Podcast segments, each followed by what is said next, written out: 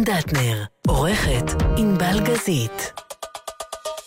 הבית של החיילים, גלי צהל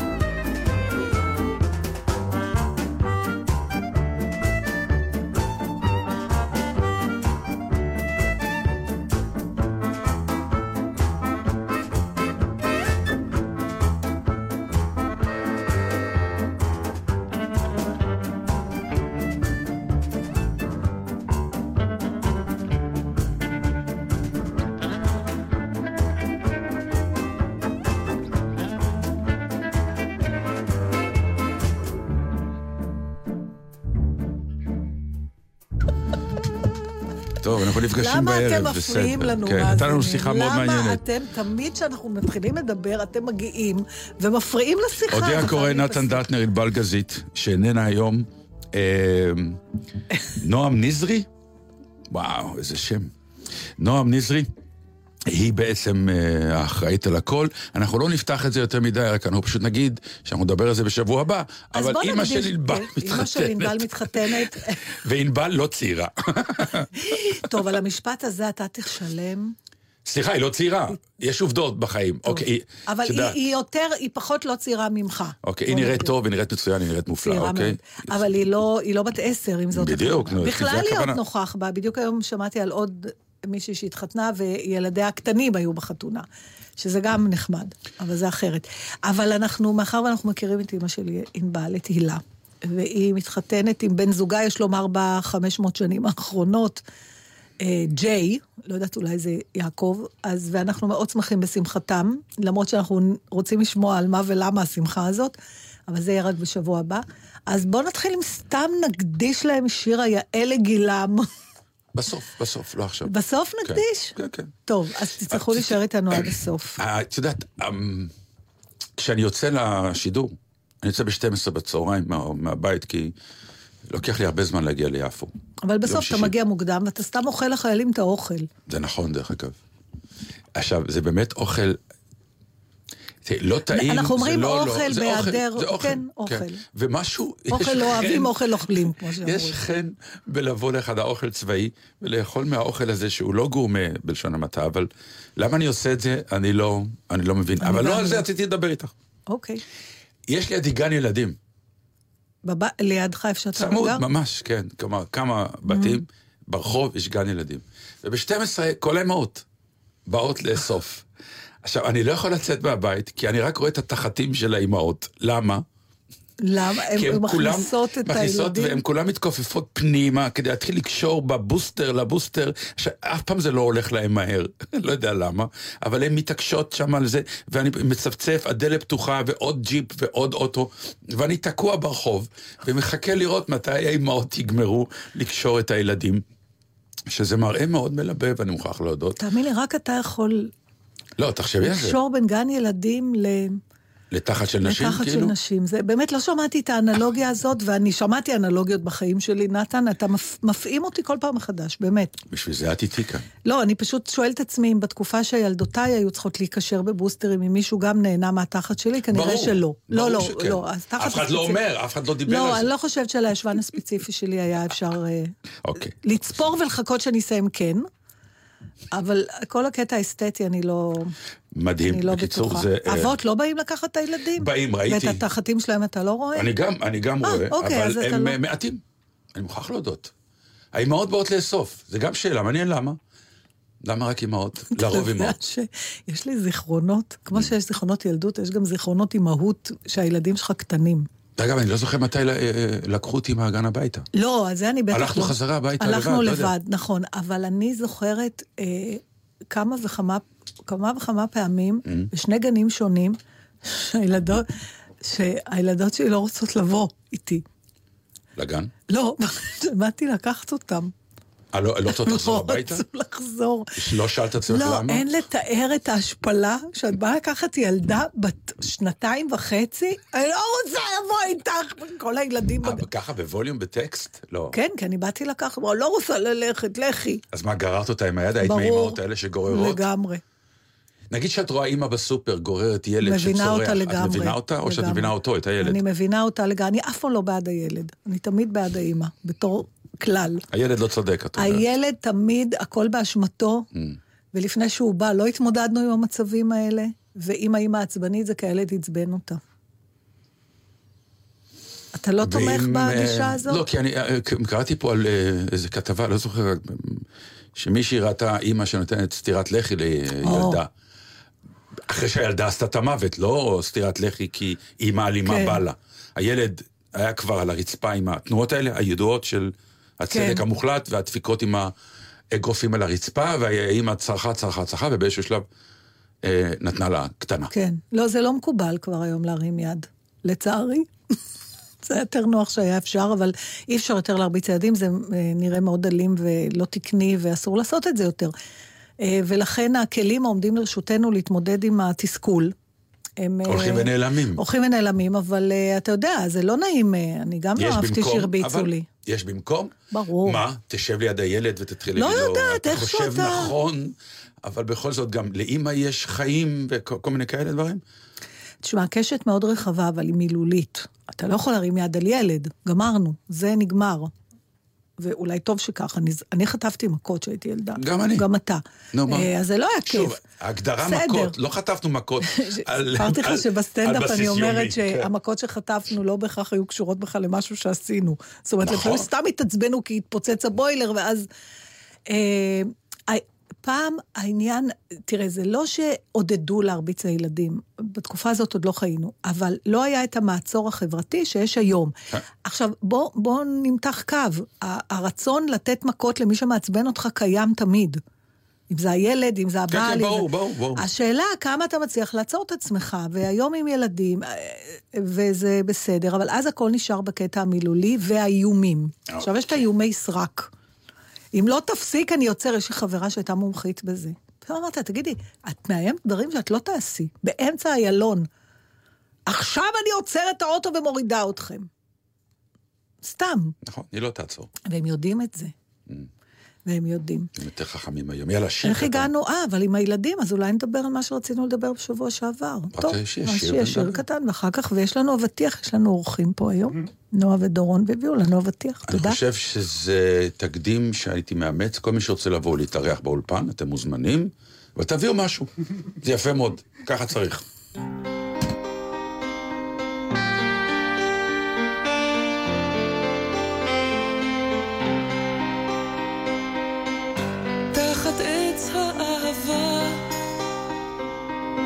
יושבים בצל האהבה, שניים, ויש להם ציפור על הכתפיים.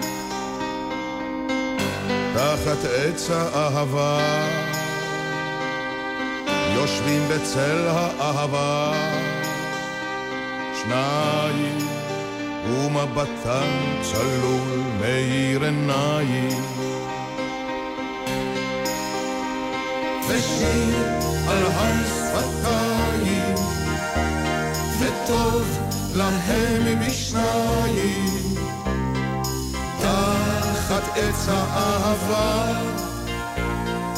תחת עץ האהבה.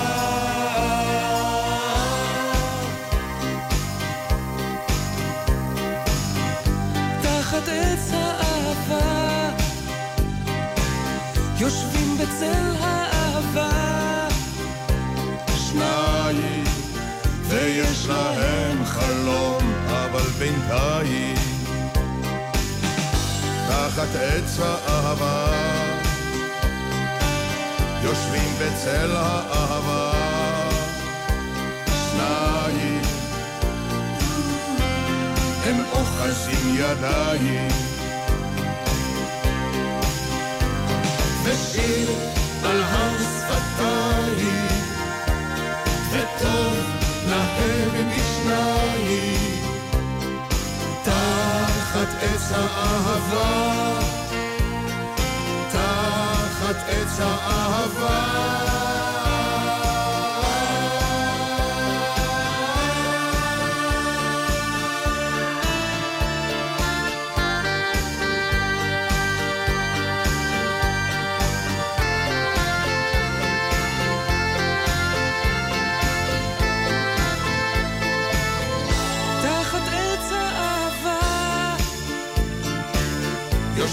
בצל האהבה, שניים עם הציפור עפים פורסים כנפיים,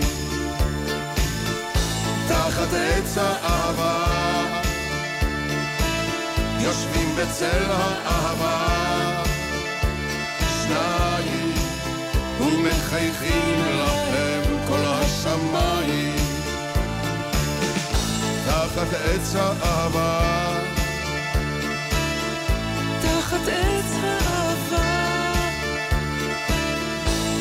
תחת עץ האהבה.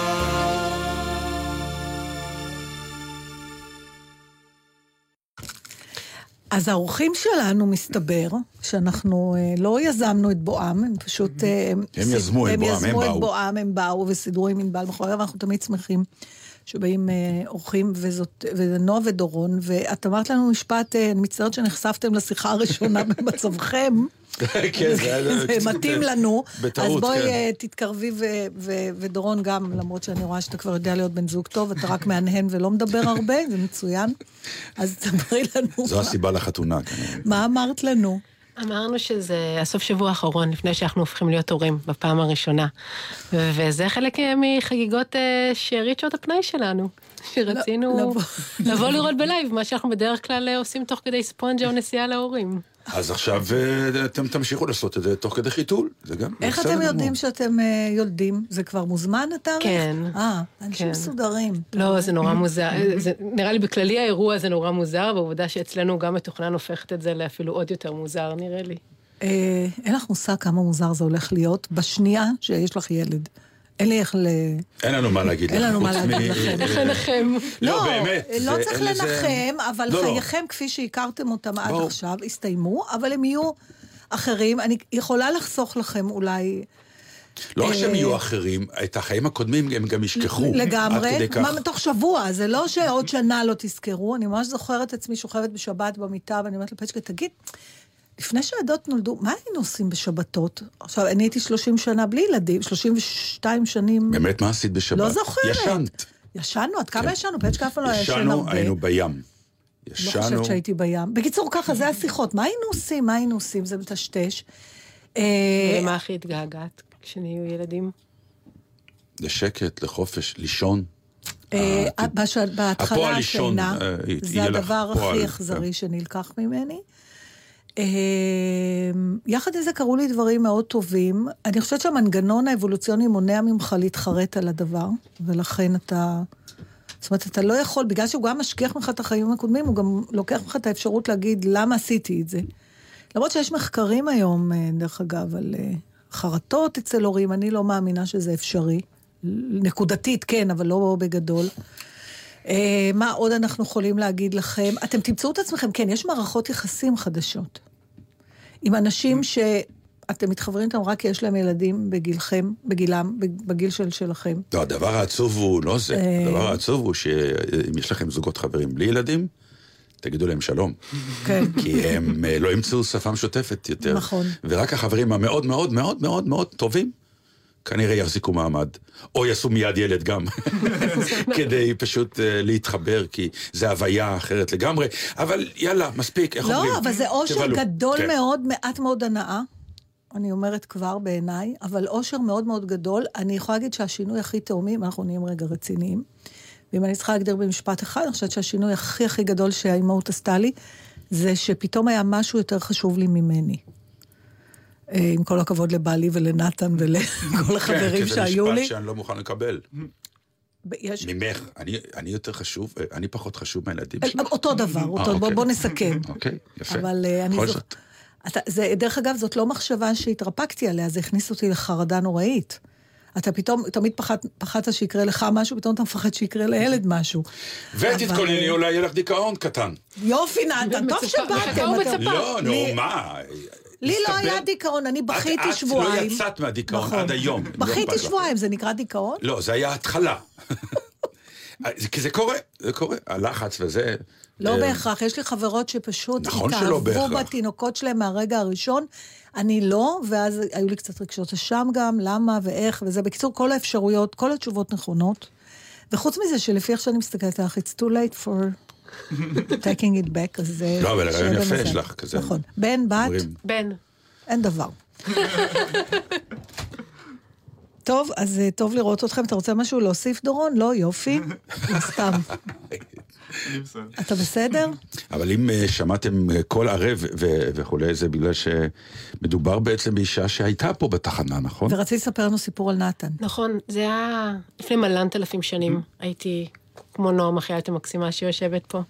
אמ, ואחד הפנינות, פנינים שזכרתי שעשיתי כשהייתי חיילת פה הייתה אה, לערוך אה, ציפורי לילה. תוכנית בשתיים בלילה, שעות אולי שבהם התחנה הכי נחמדה להיות בה. נכון. ויאיר לפיד, מי שהיום אה, חבר כנסת, אז הוא היה מגיש בטלוויזיה, והייתה לו גם אה, תוכנית פה.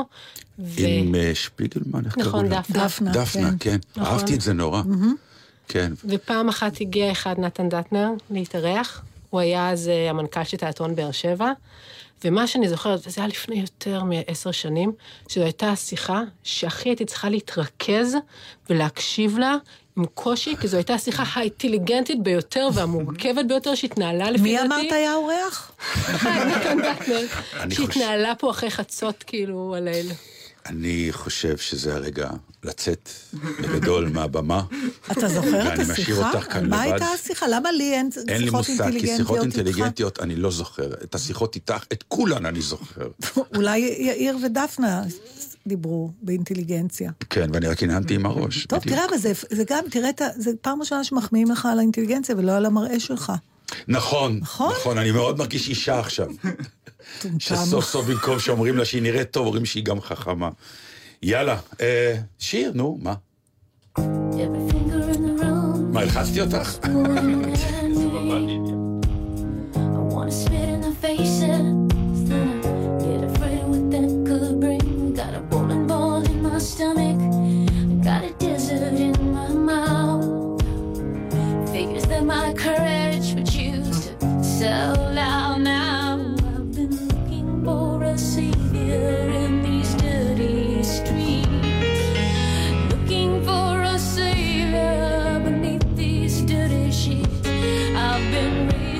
my hands, drop another nail. Just what God needs, one more victim.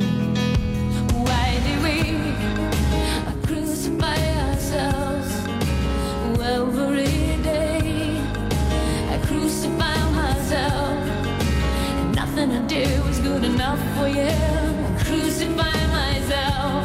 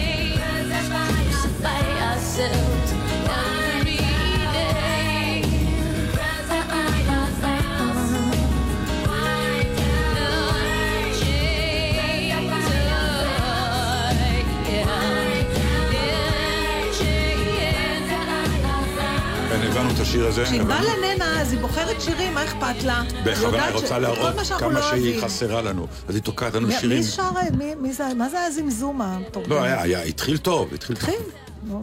תשמעי. הסתיימה שנת הלימודים. בשעה טובה. לא כל כך, זה התקופות שאני הכי לא מה מסתדר אכפת לך? איתן. אתה- אתה מסיים את שנת הלימודים. לא, אבל כולם בחוץ, נו. כולם בחוץ. אלה היו 60 שניות על אהבת האנושות של נתן דטנר. לא, אבל תודי, נו. מה יש לי להודות? שאני אגיד, הרי אח- אחד הכיפים הכי גדולים שלנו, מה? זה ללכת לראות סרט באמצע היום. נו. למה זה כיף? כי רוב אנשים עובדים, ואנחנו, ברוך השם, עובדים רק בערב, אז יכולים לראות סרט באמצע היום בשקט, האולם רק שלנו, הקניון רק שלנו. מה אתה צריך שהקניון יהיה רק שלך? כי זה נעים לי. טוב. זה שקט לי. עכשיו, אלף פעם אני, תמיד אני מדבר איתך על, על, על העניין של מה שנקרא, יש דברים שצריכים לעשות אותם נכון, אם אתה רוצה להביא את הרעיון שלך החוצה. אני כל הזמן אומר את המילה delivery, והמילה הכי קרובה לזה זאת הנגשה, אין לי מילה אחרת בעברית כנראה. הגשה אולי. לא, זה לא לא חשוב, הנגשה, זה אתה- יותר... אתה מבין, לא- בוא נקרא לזה לא רק המה, אלא האיך. לא המה ובדיוק האיך, ולפעמים גם המתי, שהוא חלק מאוד מאוד, נכון. אה, מאוד חשוב. וזה דווקא אה, אירוע שקרה בעירוני א', פה בתל אביב, שזה כזה בית ספר לאומנות ומאוד מאוד מאוד כאילו פתוח מבחינה רעיונית, מבחינה דמוקרטית, מבחינה אומנותית, הוא כאילו סוג של מודל, והטילו על שני חבר'ה להרביץ נאום סוף שנה. אז הם כמובן כמו הסוג התלמידים האלה של עירוני א', את יודעת, יש להם אג'נדה ו- וכולי. והם עשו את הטעות, שבגללה הבית ספר עשה גם טעות. והטעות הראשונה שהייתה זה שהם החליטו שהם לא ייתנו נאום בתודות, אמיתי, אלא יגידו תודה, אבל יש לי הרבה דברים רעים להגיד על בית ספר. רעים? כן. ו... זה לא היה מהנאומים בס- כמו הסרטים האמריקאים של אה, פנינו לעתיד ומוטיבציה ואת ה... לא, לא כזה. ממש לא כזה.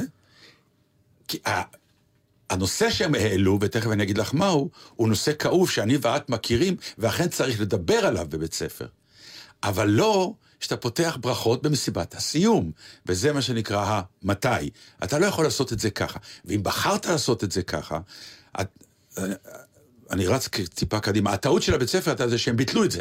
והם אמרו, אתם לא, ונתנו את האפשרות לדברי הסיום לשני תלמידים אחרים, תוך הכוונה מה אתם צריכים לומר. כשהכוונה הייתה באמת שהתלמידים יגידו את מה שאת אמרת, כלומר, תודה למורים, היה נהדר, מודל לא, וחיקוי. זה לא בהכרח תודה ו- למורים, אבל זה גם יכול להיות, אתה יודע, יש נאומים מאוד אה, מרגשים שנחשפתי, אני כבר לא זוכרת אם בארץ או בחו"ל, למשל שתלמידים נשאו נאום, אה, נגיד, סביב העניין של אה, האחריות שלי עכשיו כאדם בוגר, נכון. איך אני אגרום לעולם להיות מקום טוב יותר, איפה, דברים כאלה, עם איזה חזון. עכשיו, למה זה עורר את הזעם במרכאות, או למה זה היה כתבה בעיתון שמירב שלמה מלמד כתבה? כי הם בעצם הביאו שיר של אגי משול. שיר אולי- שאני מאוד אולי- מכיר ואני אקריא לך אותו תתחיל, עכשיו. אז אולי תעשה לי אבל- סדר, בגלל שאני לא מכירה ואולי עוד מאזינים לו, תתחיל עם התכנים. זאת אומרת, בעצם... התוכן היה מאוד פשוט, כן. הם, הם, הם כתבו ככה, התבקשנו על ידי צוות בית הספר לכתוב נאום הכולל נושאים, מושגים ומילים מעולם הפדגוגיה. כשזה מסכם שנות, שש שנות עשייה חינוכית בתוך מוסד אקדמי מפואר. אבל היום אנחנו רוצים להעיר דברים אחרים. טעות. מה שאמרו להם שהדבר הנכון היה לעשות הוא באמת קודם זאת חגיגה. אז אה, יש לכם גם מקום לבוא ולהגיד המון תודה על דברים שעברתם פה. ורק אחר כך... ובסוף לבוא ולהגיד, ודברנו האישי, והשיר שהם רצו להקריא, והם לא הקריאו, אבל זה שיר שאני מכיר מאוד טוב, כי גם הילדים שלי וגם הילדים שלך, ודיברנו אלף פעם על מערכת החינוך,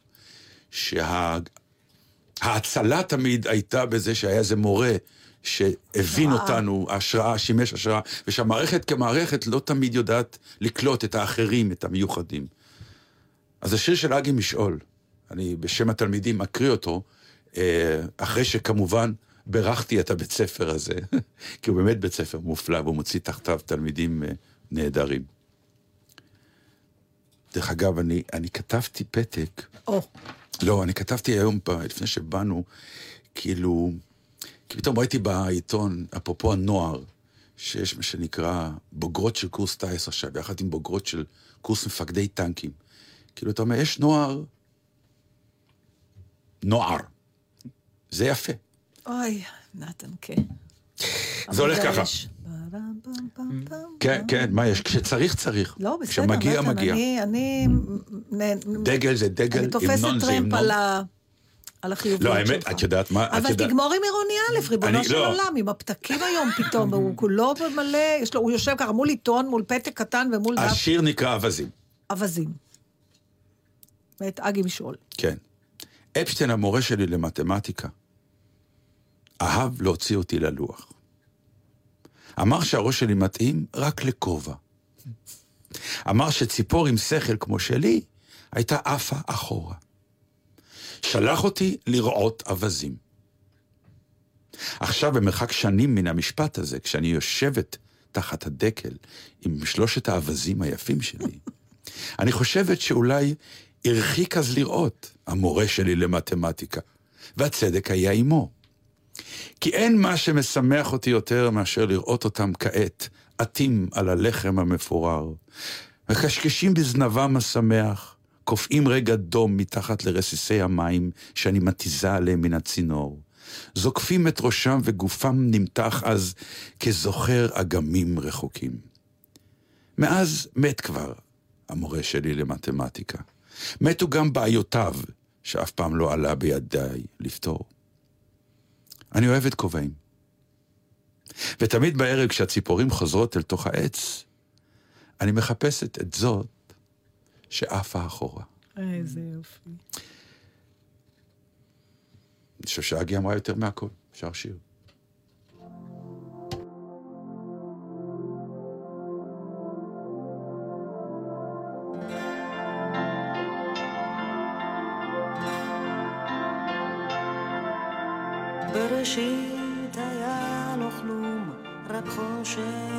ודממה.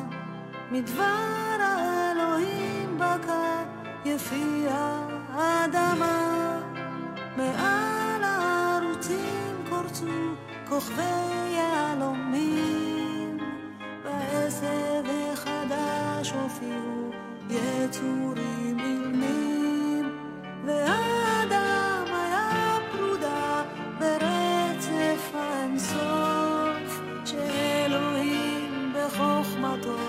שמר אותה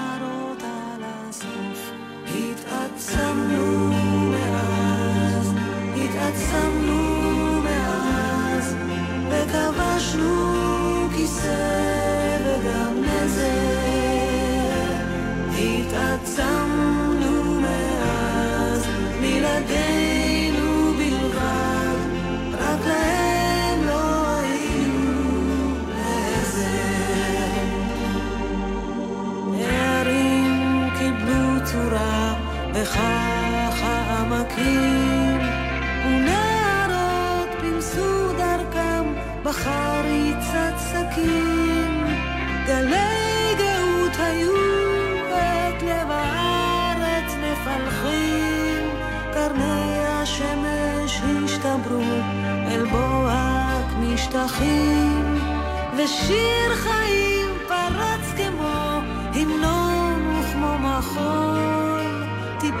של דם נפלה אי שם, החתימה את החול. התעצמנו מאז, התעצמנו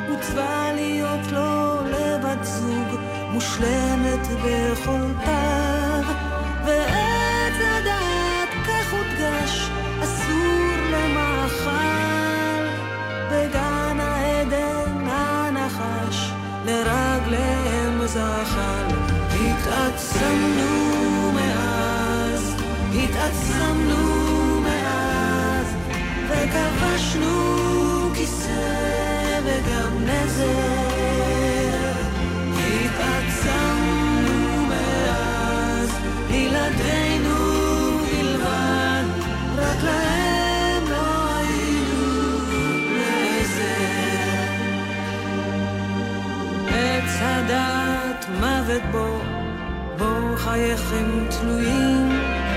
איכלו,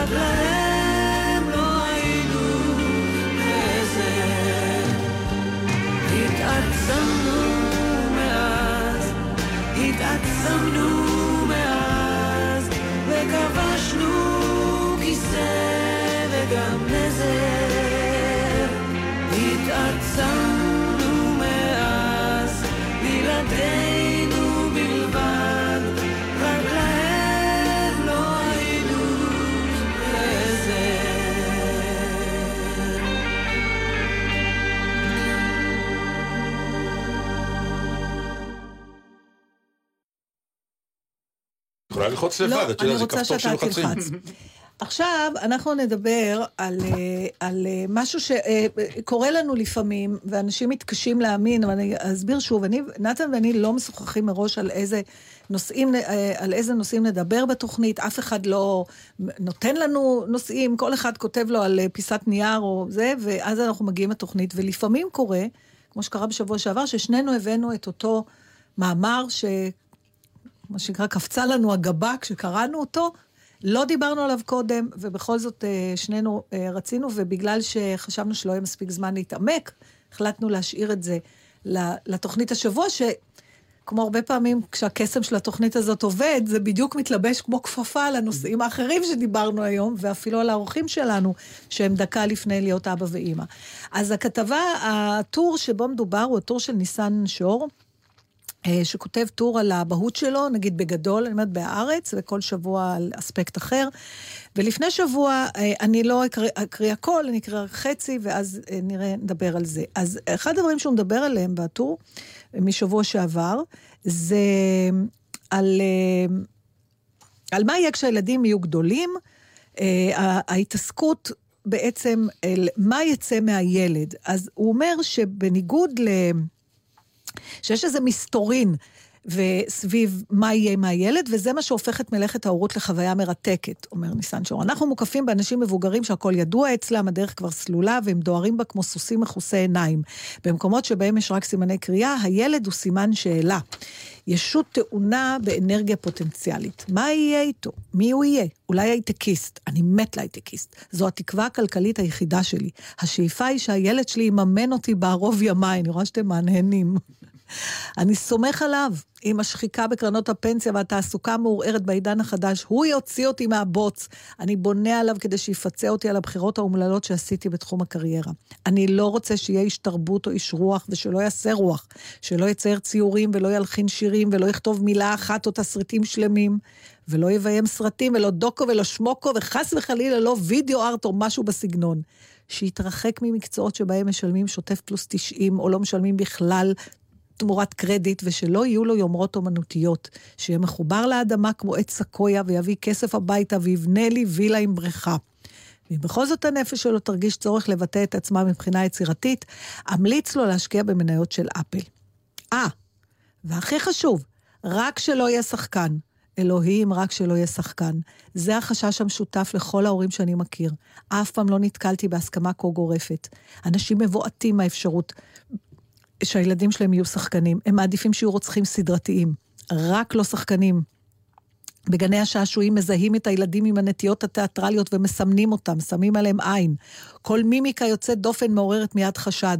הבן שלך יהיה שחקן, אה? זה משפט שנאמר בשעשוע מהול ברחמים. כן, כן, רואים כבר עכשיו שהוא שחקן. לא, לא, לא, לא, לא. מה פתאום, השתגעת? הוא לא, הוא לא התכוון, זו תגובה לא רצונית, אני אקח אותו מחר לרופא. בכל פעם שהבן שלי אומר לי, אבא שב, אני רוצה לעשות לך הצגה, אני חוטפת התקף חרדה. כשהוא עושה פרצופים מצחיקים, אני מבקש ממנו שיפסיק לאלתר. כשהוא אומר לי, אבא, אני אהפוך לספיידרמן, אני אהיה משהו אחר, אני אומר לו שהוא לא יכול להיות מישהו אחר. הוא מה שהוא, זו גזירת הגורל שלו. ואני מדלגת קצת, והוא אומר, הדבר האחרון שאני צריך זה שחקן בבית. עוד רגע הוא יתחיל להתאמן מול המראה ולשנן מונולוגים של חנוך לוין על גופתי המתה, אני אשבור את כל המראות בבית ואשרוף את כל המצלמות. שמעתי שיש גם שחקנים שהם בני אדם נורמליים. יכול להיות שזה בהחלט אפשרי, אבל השחקן מגלם את הפחד שלנו מהלא אותנטי. השחקן הוא לא צפוי, הוא לא אמיתי, הוא מזויף ומזייף, אי אפשר באמת לסמוך עליו. הוא כלי ריק, אין לו אישיות משלו. הוא זיקית, אתה אומר לו לעשות ככה, הוא עושה ככה, תעשה אחרת, הוא עושה אחרת. הוא מחפש כל הזמן את תשומת הלב של אחרים. הוא חי על תשומת לב. כל נוכחותו זועקת, תסתכלו עליי, תאהבו אותי, תמחאו לי כפיים, תסגדו לי, הנה אני, הנה אני. לא, לא, אל תסתכלו לשם, אני כאן. זה כל כך מתיש. בקיצור, שחקנים הם כמו ילדים, וזה מה שמטריד בהם. הם היו אמורים להתבגר ולהתייאש, ובמקום זה הם עומדים במרכז החבל, במקום להגיע כבר לצד השני. עכשיו, הוא נכשל כעיתונאי, כי אני, לא, אני עד עכשיו לא, לא אם מבין לא. אם זה כתיבה הומוריסטית, נכון. או שאתה מתכוון לזה. כי אם אתה מתכוון לזה, זה די דלוח ולא עמוק, מה שכתבת על עולם השחקנות, ואם זה הומור, אז לא זה לא מספיק מספיק ברור. ברור. תראה, אני, אני חושבת, אה, כמובן שאני חושבת שזה בהומור, אולי הומור היא לא המילה הנכונה, אני חושבת שזה נכתב ציניות. בסוג של ביקורת על כל ה... איך... על כל ה- הציפיות הבורגניות שלנו מה... מה... לא, לא בטוחה שהוא באמת חושב ככה, אבל זה לא משנה, בוא נתייחס... קודם כל, זה הצחיק אותי עם הצד השני, הלוא יש את הבדיחה האהובה עלינו מאוד, של שתי פרחות כאלה שעומדות משני קצות ה... שתי גדות הנהר, אתה לא מכיר את זה? ואחת צועקת כן. לשנייה, סמדי, איך מגיעים לצד השני? אומרת לה, מטומטמת, את כבר בצד השני. אז אנחנו כבר בצד השני. תראה, אתה לא יכול להתעלם מזה שיש משהו, יש הרבה אנשים שחושבים ש... אפילו שחקנים אומרים, אני לא רוצה שהילד שלי יהיה שחקן. אבל זה לא, מה- לא מהסיבות שהוא הוא תיאר. תראה, בוא, בוא נפריד את השיחה לא. לשניים. קודם כל, בוא ניקח את החצי הראשון. ו, ונדבר על בכלל... מה אומר החצי הראשון? החצי הראשון, הוא אומר, אני רוצה שהילד שלי יהיה כך וכך. אבל מי אמר ששואלים אותו בכלל? מה זה אני, אני- רוצה שהילד אני- שלי... הוא לא אומר הוא מתכוון ששואלים. שהתקוות האם- שלו. אני מה רוצה... שהוא יהיה בהייטק. בכלל, האם בכלל מה? אתה אי פעם, האם אנחנו מתעסקים ברור שאנחנו עם מתעסקים. הרצון, האם אתה אומר, אני רוצה שהילד שלי יהיה ככה וככה? ברור. מה רצית שהילדים שלך יהיו? שהם יהיו במקום שיהיה להם טוב, במקום שהם ירוויחו הרבה כסף, במקום שהם יהיו מאושרים כשהם קיימים בבוקר, רק שהם ימצאו את זה. שהם יגשימו את עצמם. מה כל כך לא ברור? אמרת, לא, אמרת מעט, כסף, עושר והגשמה. והגשמה, ממש נו. Piece of cake. אבל... ואם שחקנות הייתה עושה להם את זה, אז יאללה. יפה, אז אתה לא מדבר על אני רוצה שהוא יהיה משהו ספציפי. ברור שלא. אתה מדבר, אני רוצה, אתה, אתה מה גם. הוא לא מתכוון. הוא... לא, הוא מדבר על הייטק. לכן אני אומר, אני לא הבנתי אם זה הומור או לא, כי אם ההייטק כמודל למה שאמרתי קודם, להגשמה ולכסף ולכולי, ולמה שנקרא ג'וב עם איזה משרה בטוחה, אם יש לה איזשהו עתיד וחזון, לעומת משחקות, שזה בעצם סוג של אומנות, ואומנות זה דבר, אה, איך אומרים, מאוד מאוד אמורפי, פעם אתה מצליח, פעם לא, אתה עולה, אתה יורד, אין לזה שכר קבוע, ואז אתה בעצם בא ואומר, רק אל תהיה באזור ההוא. אני לא יודע, נכון. אז משהו בכתיבה הזאת, אני באמת, כבר אמרתי לך את זה בשבוע רגע, שעבר, נכון, אני לא תעז- קולט את האיש באמת. בסדר, אז תעזוב רגע את הכתיבה, אבל בוא נדלה את הדבר הזה. ש- לא, את כי אז באמת, אה, אם, אם אנחנו לא מבינים את הצורת כתיבה, אז אה, אני אגיד לך קשה לי למה להתייחס. זה... לא, כן, אה, תראה, אפשר כי מאוד מאוד... מעליב מה שהוא כתב על שחקן, אם זה ברצינות. אתה לא מבין כלום אם כך. אתה באמת לא מבין כלום. אתה מבין אבל שיש הרבה אנשים שככה חושבים על המקצוע הזה? לא, זה... לפעמים אני חושבת ככה על המקצוע הזה. נכון, ואת טועה. אני מסביר לך. את, לא, אני לא טועה, יש בו גם את זה. אבל לא רק את, את זה. המה, את המה, את ה... בוא את נפריד. החיקוי, את ה... קודם כל, האם אתה חושב Mm. שניתן לעשות הפרדה בין האדם והמקצוע שלו? אם בראייה מראש ואם בדיעבד. כי הרבה פעמים... בוודאי. יפה, אבל רובנו לא נוהגים ככה. למשל, אנחנו אומרים, אוי, רק היא, מצ... היא יוצאת עם איזה רואה חשבון, ואתה כבר שומע את ה... ישר אנחנו מדמיינים, רואה חשבון שווה לאיש משעמם, מח... מחושב, למרות שאני מכירה רואה לכאורה, לכאורה, לכאורה. ברור. יש סטיגמות, שנצא מזה. נכון, יש סטיגמות, אבל זה לא ואז קשור. אתה מערבב, זה כן קשור. כי אם אתה אומר, אני רוצה שהילד שלי הייטקיסט, כאילו, זה המילה נרדפת לאיש מצליח. נכון. והאם השחקן זה מילה נרדפת לאיש... לאיש נוירוטי ודפוק לא, איש שנתקע- כושל, לפי הדוגמה שלך. הוא לא מדבר על כישלון, הוא אומר שזה אנשים שנתקעו באמצע הדרך כי הם לא עברו את השלב הכנראה ילדותי של תשומת לב. הלא, ואתה עיתונאי הרי, מה אתה יותר מתשומת לב? בסדר, אז זה, מה, אני, מה הסיפור? אני בעד זה שהוא בטוח uh, בא מהכיוון הציני והסרקסטי. אז פעם הבאה תשכלל את. הכתיבה כדי שאנחנו נבין שהיא צינית, כי אני באמת כל הזמן חיפשתי את השורה עם הקריצה, ולא השורה קיבלתי. עם הקריצה היא זאת, הם היו אמורים להתבגר ולהתייאש. ובמקום זה הם עומדים במרכז החבל, במקום להגיע כבר לצד השני.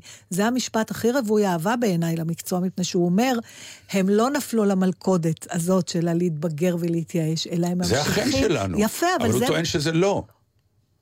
הוא כאילו שאנחנו טוען שזה פתטיים בזה לא. שאנחנו עדיין, איך אומרים, הילד הקטן שלנו אז עדיין למה, בועט. אתה, למה למשל ובוער. רווח לך שהילדים שלך לא נהיו שחקנים? ורווח לך, אני יודעת את זה. רווח לי מכיוון שאני יודע שהדבר הזה שנקרא שחקנות הוא דבר שאתה, שהוא הוא בוחר אותך. אני אתן לך את זה בדוגמה אחרת. כל ההורים רוצים חינוך אה, מוזיקלי לילד, אז נותנים לו פסנתר, נותנים לו כל מיני כלים ו- וכולי. וכשהילדים שלי ישבו על הפסנתר, שאימא שלהם כמובן רצתה שיהיה להם, שהם יהיו חינוך מוזיקלי, איך שהם התיישבו על הפסנתר והתחילו לנגן, אמרתי להם, לא יהיו פסנתרנים, לא הבת שלנו ולא הבן, אני רואה. כי הפסנתרנה, מה שנקרא, הילד שהוא הפסנתרן, נולד פסנתרן, אתה רואה את החיבור ה... שאף מורה לא ילמד אותו, אלא כלי. אותו דבר לסקסופוניסט וכל... כלומר, המקצוע הזה, שהוא לא מקצוע, הוא מה? דרך חיים, שנקרא שחקנות, היא בחרה אותך. ואם אתה במהות שלך לא נולדת שחקן, אז אל תתקרב לשם. אני לא ש- דיברתי איתך על זה. אבל כשאתה רואה את הילדים תקשיב שלך- שנייה, נתן, דיברתי איתך על תחושת הרווחה שהייתה לך והייתה גם לי, שהילדים אנשים לא טועים, בחרו. כי אנשים המון פעמים רואים את המקצוע הזה כסלביות, כפרסומת, והם אבל מוטעים. אתה, שאתה מכיר את המקצוע, בכל נכון. זאת, אל, אתה לא יכול להסתיר שהייתה לך רווחה, שהילדים שלך לא נורא מוכשרים לזה. לא, לא, לא, לא, לא? לא, לא. אני טועה? את טועה, כי אם הם היו נורא מוכשרים, הייתי שמח מאוד אם הייתי עובד איתם על אותה במה גם. ברגע שהבנתי שזה לא כישרון ענק, וזה לא אז עדיף בדמם, שהם לא אז עדיף שהם לא יהיו שם, כי אני רואה אנשים שהטעו אותם. המון פעמים יש הרי את ההורים שאומרים, הבן שלי, כמו שהוא אומר, הבן שלי שחקן, זה, והם דוחפים, מגשימים חלום של עצמם על אני הילדים. חושבת שזה לגיטימי והם בכלל. מוטעים, והם מגיעים למקומות, ואתה רואה שהם אוקיי, לא אז טובים. השאלה, יש לנו פה הורים עוד דקה. Mm. אז זה לגיטימי לרצות בכלל שהילד שלך יהיה משהו? זאת אומרת, זה חלק מהמהות שלנו כהורים? א', ברור שכן. להתעסק עם השאלה הזאת בכלל? ברור או- שכן. אני- אל תעני, כי אני יודע שאת רוצה לענות, אבל אה, אה, יש לך... את יודעת מה, אולי אפילו למה? תעני, כי אני אגיד לך למה. לנועה הוא מדבר, לא אני אליי. מדבר לנועה. כי התשובה שתעני היום תהיה אחרת מהתשובה. שתעני אחרי הלידה. אז אנחנו נזמן אותם עוד פעם. כי משהו, משהו, אה, כי כרגע תעני משהו. מאוד לוגי עם איזו סימולציה של אימהות. בואו נראה, בסדר. וביום שתהיי אימא, את תראי שהכל קורס והכל משתנה, ואז באמת תתני אבל תשובה. השאלה הזאת, האם יש באמת את הצד אחד, כמו שאתה אומר, שהורים שכמעט מראש מחליטים לאיזה, אני לא חושבת... אני לא מח- מכיר דבר כזה, תקשיב, נו. הם לא מחליטים מה הילד יהיה. נכון. אבל הם בפירוש דוחפים אותו, מנווטים אותו, אני לא רוצה להשתמש במילה דוחפים, כי היא שיפוטית, מנווטים אותו למשהו שהם מעריכים שכדאי יותר להיות זה ומשהו אחר. למשל, כן, תלמד חמש יחידות מתמטיקה. ואם אתה צריך לבחור בין שיעורי פיסול, אני לא מדברת על מובהקות בכישרון, עזוב כן. את זה עכשיו, אלא אני אנווט את הילד, כי אז יהיה לו יותר סיכוי להגיע למקצוע שאולי יאפשר לו חיים יותר קלים. כל מה שאני שואלת, האם זה בכלל חלק לגיטימי מהתפקיד שלנו כהורים? או שאולי, רובנו בטח לא הורים יהודים, התפקיד שלנו כהורים זה לתמוך בהחלטות של הילד. אבל ההחלטות של הילד, אה, הן מנווטות גם על... אנחנו... אני מאמין שהיום ההחלטות של הילדים הן מנווטות לאן שהם רוצים. אני חושבת שכשיש משהו... ואם ישנה טעות, אז שיטעו, שיטעו לבד. אבל שההחלטה נכון, על החיים שלהם תהיה איתך. שלהם, נקודה. מאיזה גיל? החליטו, מאיזה גיל? זה אחת מהטרגדיות. כל החלטה נופלת בגיל של הילד הנכון לו.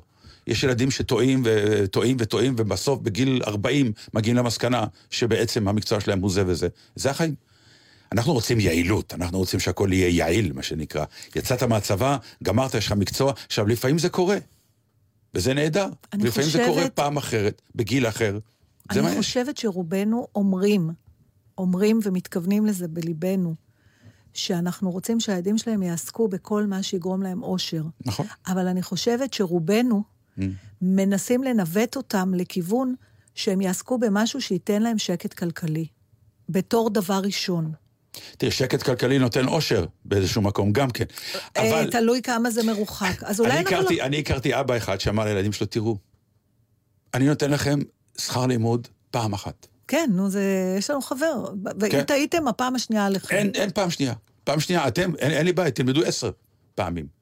אני את הראשון נותן. עכשיו אני חותמת לך, של נו. אותו בן אדם. כן, אם הראשון היה רפואה, כן. או עריכת דין, או אני לא יודעת, תואר בפיזיקה זה, והילד היה אומר, אתה יודע מה, אני רוצה בסוף להיות, אה, ללמוד מנהל עסקים בכלכלה, הוא היה מממן לו. אם הבחירה הראשונה שלו הייתה ריקוד אינדונזי, אז הוא היה אומר לו, עכשיו תממן לבד. אני חושבת... לא מסכים איתך. הלוואי ולא, הלוואי ולא. אז עכשיו, נועה, תגידי לי מה את חושבת. לפני שאת אימא, שבוע לפני אימא, גם דורון יכול להגיד משהו. אה, שאני מכירה הורים שאמרו לשלושת בני- בניהם, אתם יכולים ללמוד ולהיות מה שאתם רוצים, כל עוד אתם לומדים מדעי המחשב. אה, ואולי זה לא הכי רומנטי, אבל אני כן מאמינה שנקודת זינוק כזאתי נותנת לך אחר כך את החופש ללמוד ריקוד אינדונזי. ההפך, זה פחות קל. וזה נורא לא רומנטי, מה שאמרתי עכשיו. אבל... אה, כן, זה מאוד ריאליסטי, מאוד מציאותי, זה נכון. אה, אני מודה שבאינסטינקט העקרוני, כמובן, אם הייתי שומע שילד שלי רוצה ללמוד ריקוד אינדונזי בתור השכר לימוד שאני צריך לשלם לו, אני אנסה לדבר איתו אחרת, אבל אני אעמוד בהבטחה שלי. בסדר, בסדר. ברור, עצות מוכרחים לתת, כי אף אחד לא ייקח את אבל זה הניסיון הרבה שלנו. יותר מעצות, נתן. אז זה צריך להישאר עצות, זה מה שאני אומר. אז, אבל, זה צריך להישאר עצות. אבל גם העצות שאתה נותן לילד שלך, כן. הן באות מנקודת מבט של אדם בן, נגיד, 40 או 50. והילד שלך, שהוא יהיה נגיד בן 16 או 17, למה הוא צריך את הראיית עולם שלך? הוא לא צריך את הראיית העולם שלי, הוא צריך את הניסיון שלי. תמיד באים להתייעץ איתי, אומרים לי, אה, תשמע אחי, אני- אני- אה, ללכת ללמוד אה, בצבי או יורם משחק, כי אני גם יכול להיות עורך דין מצוין. כן. אז אני תמיד אז איך תלמד עורך דין? נכון. כי אם אתה מתלבט, אז עזוב. זה ברור, אז זה אני ברור. אומר, אבל מאיפה זה בא? רק בניסיון, זה לא מגיע משום מקום אחר. זה רק ניסיון חיים. וניסיון חיים, בוא לא נזלזל בו, אני יודע שהעולם של היום, וכבר יש, מתחילה להיות תנועה אחרת כבר, לשמחתי הרבה אפילו היה סרט על זה עם רוברט דה נירו, שפתאום הבינו גם בארצות הברית, ואולי גם בארץ התחילו להבין. בדיוק, שאנשים עם ניסיון, הם באמת אבל פוטנציאל אני- מצוין זה לעבודה. ברור לגמרי, אבל... ולמחשבה, אבל ולחוכמה. כשאתה, כשאתה, אה, אני שוב מתעקשת על הנקודה הזאת, כי כשאתה נמצא בצומת בחיים שלך, כשאתה צעיר, והכל פרוס לפניך, ואתה, זה כמו להשוות, אנחנו לא משווים תפוחים לתפוחים, אתה מבין? אתה נותן לילד שלך עצות מתוך כבר, יש לך מתוך 30 שנות אפור שלך עליו. אבל זה לא בטוח שזה נכון לו, הוא צריך להגיע למסקנה שלך אני לא- בתורו אני- גם. אני חושבת שהכי טוב לא להתערב, אבל זה קל להגיד. אוקיי. אני רק יכולה לצטט שוב את אה, אה, אבא של דוקטור שמעון ברק, ידידנו, שמאחר והמשפחה של שמעון, כבר סיפרתי את זה כמה פעמים בתוכנית, חציה שחקנים וחציים רופאים, ושמעון שלקה בשני הכישרונות, אה, התלבט, מה לעשות, ואבא שלו, והתייעץ עם אביו הרופא, בניגוד לאמו השחקנית, ואביו הרופא אמר לו, תהיה רופא, כי, כי רופא אתה גם יכול להיות בינוני. וזה סוג עצות שאני יכולה... אה, זה רק איש עם ניסיון יכול לתת. אתה יודע שאני הייתי יכולה להיות רקדנית? אתה לא יודע את זה. אני חושב שעולם הריקוד מאוד רוצה שמח לשמוע- שבחרת בעולם המשחק. ואתה רוצה לשמוע למה זה השתבש? למה זה השתבש? כי כשהייתי בת אה, שבע, אימא שלי שלחה אותי לגברת לילי, או איך שקראו לה, ללמוד ריתמיקה. כן, ברחוב רמז בגבעתיים. המילה, כן, ריתמיקה. במרתף, תמיד זה היה במרתף. כי זה היו החללים. וזה היה הגשם, Mm. והגברת לילי שלחה אותי הביתה עם נעלי הריתמיקה. אז קצת נרטבו לי הרגליים, ואז אמא שלי אמרה, חולרה ככה לשלוח ילדה בחורף, את לא הולכת לשם יותר. וכך נחסכה מהעולם רקדנית מופלאה. את חושבת? לא. תודה לגברת לילי ונעלי הריתמיקה. מה, לא, לא, לא נשאר לנו עוד הרבה זמן, נכון? כאילו... מה זאת אומרת? כי למה? אה, יש נו. עוד ש- שלוש דקות. אז אולי אה, נקדיש כבר את השיר. יאללה, בואי, כן. יש לך משהו חשוב נורא לומר לאומה? לא, הבאתי את- לך סיפור על יפני, בגלל שאתה נוסע ליפן. מה זה נוסע? הבא. כולם שואלים מתי אני כבר חוזר. נכון. אני רק נוסע בספטמבר. אני לא אוכל. לאנשים את הראש עם היפן כן. הזה, בגלל לא, שאני אני, מקנאה. אז, אני, סתם, אני רוצה להגיד לך משהו שכתבתי. אה, על הפתק. כאילו, ראיתי משפט כתבה... טוב שהוספת כן, על הפתק. על הפתק, על הפתק. שעון אחד, רוצה להגיד לך משהו כתבה. כן, לא. אוי, לא. כאילו, אתה רואה כתבה על 8200, על הנוער המופלא של הנה, 8200. זה כדאי לכוון אתה רואה את חיילות הילדים. בוגרות בקורס טייסים וחיילות מפקדי טנקים. על עצמי עזבתי את אחד המשחקים הכי חשובים במונדיאל כדי ללכת למקום שחשבתי שלא יהיו בו אנשים, והוא היה מפוצץ בפיקוק, והקראתי עם עוד חברים טובים שירה. איי, איזה כיף לך. שזה אחר כך אמר לי ולעצמי, מה קרה לי? אז אני רוצה לקרוא שיר, אין זמן, אה? וקהל, אה, לשמחתי הרבה, באשקלון עמד על הרגליים, כשעשינו את סאלח שבתי, ואז החלטתי שאני בא לאולפן ואומר, החיים בכל זאת, בארץ, יפים. יא, יש לי שיר נורא יפה. טוב, שבוע הבא. למה? יש לך עוד אה, שתי מה, דקות. זה, אז, אה, ואז, ואז לא נוכל להשמיע את השיר של... יאללה, אז אז שבוע את הבא. השירה אנחנו נשמור לשבוע הבא, ועכשיו אנחנו מקדישים את השיר צ'י- צ'יק טו צ'יק להילה ולג'יי, שהתחתנו בעשור עכשיו. השישי לחייהם. עכשיו הם עושים את המסיבת חתונה. מה אני אגיד לכם? יש תקווה! מזל טוב. מזל טוב. אודיה קורן, ומזל טוב אה, מראש לדורון ונועה. נתן דטנר, אה, נועם זמרי, יהודה רבינוביץ', ענבל גזית, העורכת. ואני, ואני, ואני. מי? שם? תזכירי לי שם, שם. אודיה קורן, קורן. קורן, קורן, זהו, קורן, זה השם משפחה, נכון? שחקנית ורקדנית. לשעבר. שבת שלום. seems to vanish like a gambler's lucky streak. When we out together, dancing cheek to cheek. I'd love to climb to mountain, reach the highest peak. But it doesn't thrill me half as much as dancing cheek to cheek. Oh, I'd love to go out fishing in a river or a creek. But I don't enjoy it half as much as dancing cheek to cheek. Now, mama, dance with me. I want my arms about you, the charms about you will carry me through. Yes, heaven. I'm in heaven. And my heart beats so that I can hardly speak.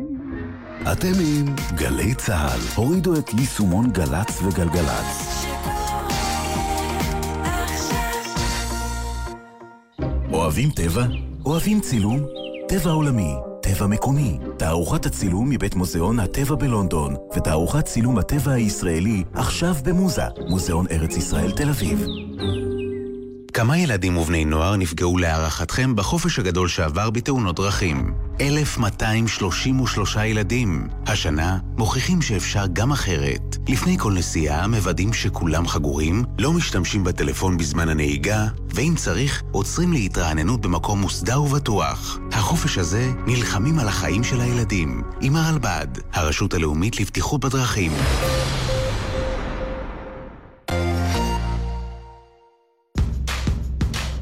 גלי צה"ל מצדיעה לחיילים הדרוזים.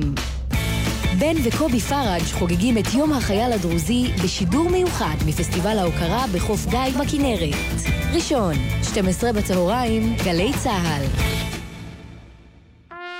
שלום לכם, כאן טלי ליפקין-שחק. בסתיו הזה ימלאו 45 שנים למלחמת יום הכיפורים.